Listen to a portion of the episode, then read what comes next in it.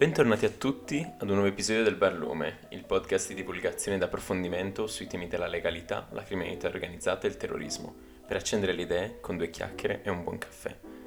Oggi apriamo il Barlume per un evento straordinario. Dopo 30 anni di latitanza è stato arrestato Matteo Messina Denaro, Usico, Diabolic, l'ultimo boss di Cosa Nostra, e non potevamo esimerci dal parlarne. Con una pubblicazione straordinaria, divisa su tre episodi che trovate già su tutte le piattaforme, ripercorriamo la vita del fantasma che dopo Provenzano ha tirato i fili della malavita siciliana, sempre ancorato al territorio del Trapanese. Nella prima parte vediamo Matteo, prima di diventare boss, all'ombra del padre, Francesco Messina Denaro. Buon ascolto.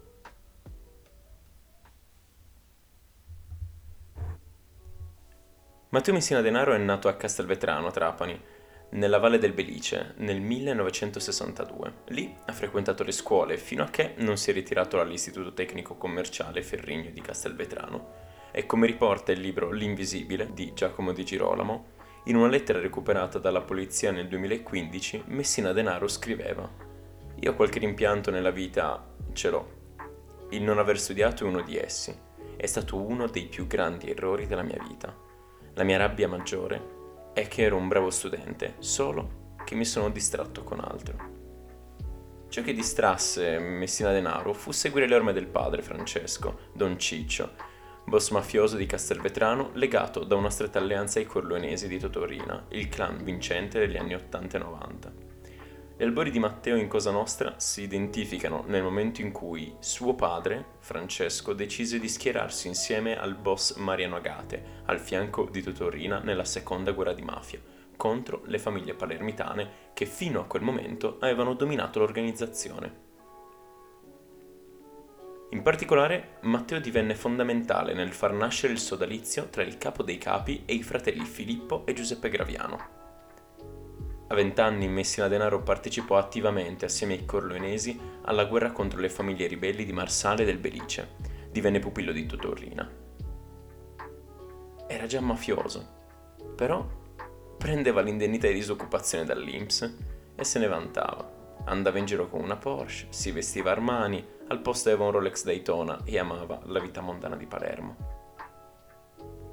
La famiglia di Graviano era fedele ai Bontate ma dopo l'omicidio del boss, Stefano, il 23 aprile 1981, vennero sospettati di averlo tradito. Perciò fu ucciso Michele Graviano il 7 gennaio dell'82. Subito dopo, attraverso lo zio Filippo Guttadauro, Matteo Messina Denaro incontrò Giuseppe Graviano, di cui era quasi coetaneo, introducendolo alla corte di Totorina. Alla fine della seconda guerra di mafia i Messina Denaro divennero tra le famiglie più importanti di Cosa Nostra, tanto che di loro cominciò ad occuparsi anche Paolo Borsellino, ai tempi procuratore capo di Marsala. Il 23 gennaio del 90 il giudice, sulla base delle indagini condotte dal commissario Calogero Germanà, chiese la sorveglianza speciale, il divieto di dimora e il sequestro di tutti i beni di Don Ciccio, Francesco Messina Denaro, quale esponente di primo piano della mafia del Belice ma il tribunale di Trapani rigettò la richiesta.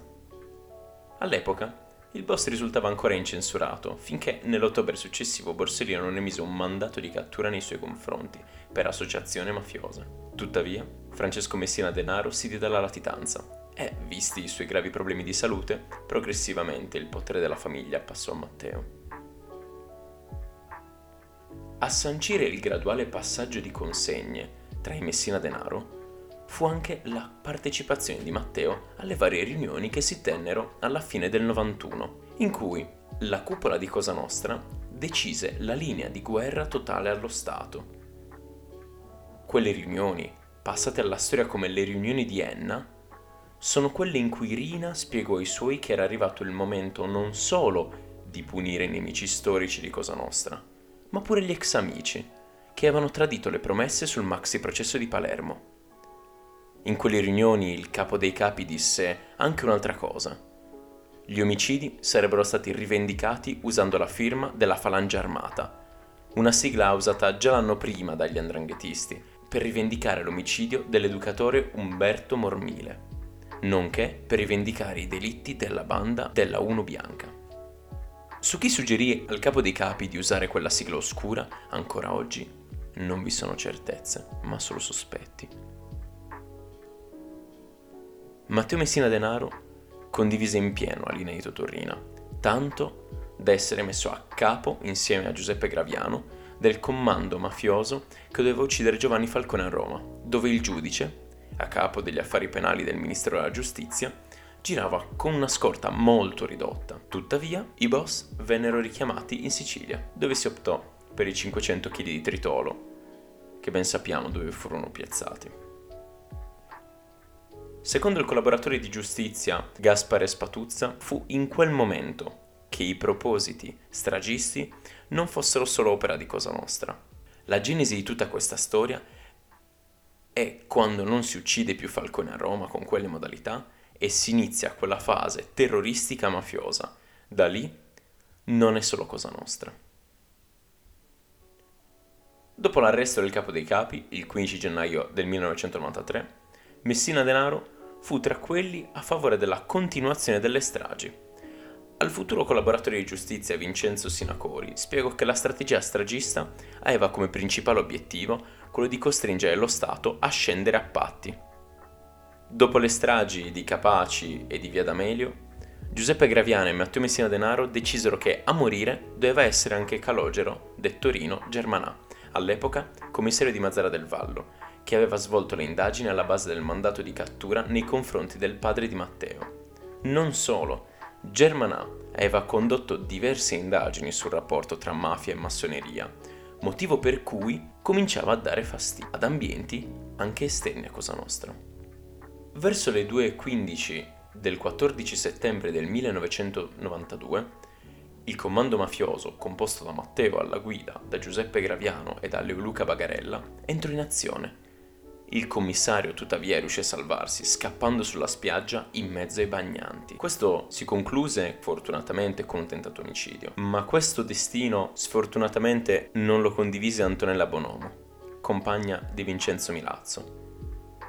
Difatti, un altro omicidio di cui ebbe responsabilità Matteo Messina Denaro fu quello di Antonella Bonomo, la cui unica colpa fu quella di essere la compagna di Vincenzo Milazzo, capomafia di Alcamo, acerrimo rivale di Rina. Il 13 luglio del 1992 Giovanni Brusca uccise il boss a colpi di pistola, per poi occuparsi il giorno dopo della compagna strangolata insieme a Leoluca Bagarella, con una corda, Nonostante implorassi i killer di risparmiarla, essendo incinta, questi non ebbero pietà. Un altro omicidio particolarmente efferato, cui Matteo Messina Denaro ha legato il suo nome, è quello del piccolo Giuseppe Di Matteo, figlio del mafioso e collaboratore di giustizia Mario Santo Di Matteo. Quando nel giugno del 1993 Di Matteo iniziò a collaborare con la giustizia, Messina Denaro, Bagarelle e Graviano proposero di uccidere suo figlio Giuseppe. Brusca, tuttavia, si limitò in un primo momento a rapirlo, avendolo visto crescere. Messina Denaro autorizzò la detenzione del ragazzino nel Trapanese, in una villetta a Castellammare del Golfo, dove poi venne sciolto nell'acido quasi due anni dopo. Il 2 giugno 1993 la Procura di Trapani emise nei confronti di Matteo Messina Denaro un mandato di cattura, con l'accusa di associazione mafiosa, omicidio, strage, detenzione e porto di materiale esplosivo, furto e tanti altri reati minori. È proprio da questo momento che inizia la sua latitanza. Con l'omicidio del piccolo di Matteo si conclude la prima fase della vita di Matteo Messina Denaro e comincia la sua ascesa come boss della malavita, con un approccio completamente diverso rispetto ai suoi predecessori. Ci vediamo nella seconda parte, con l'ascesa di Usicco, che trovate su tutte le piattaforme e nei nostri social. Grazie per l'ascolto.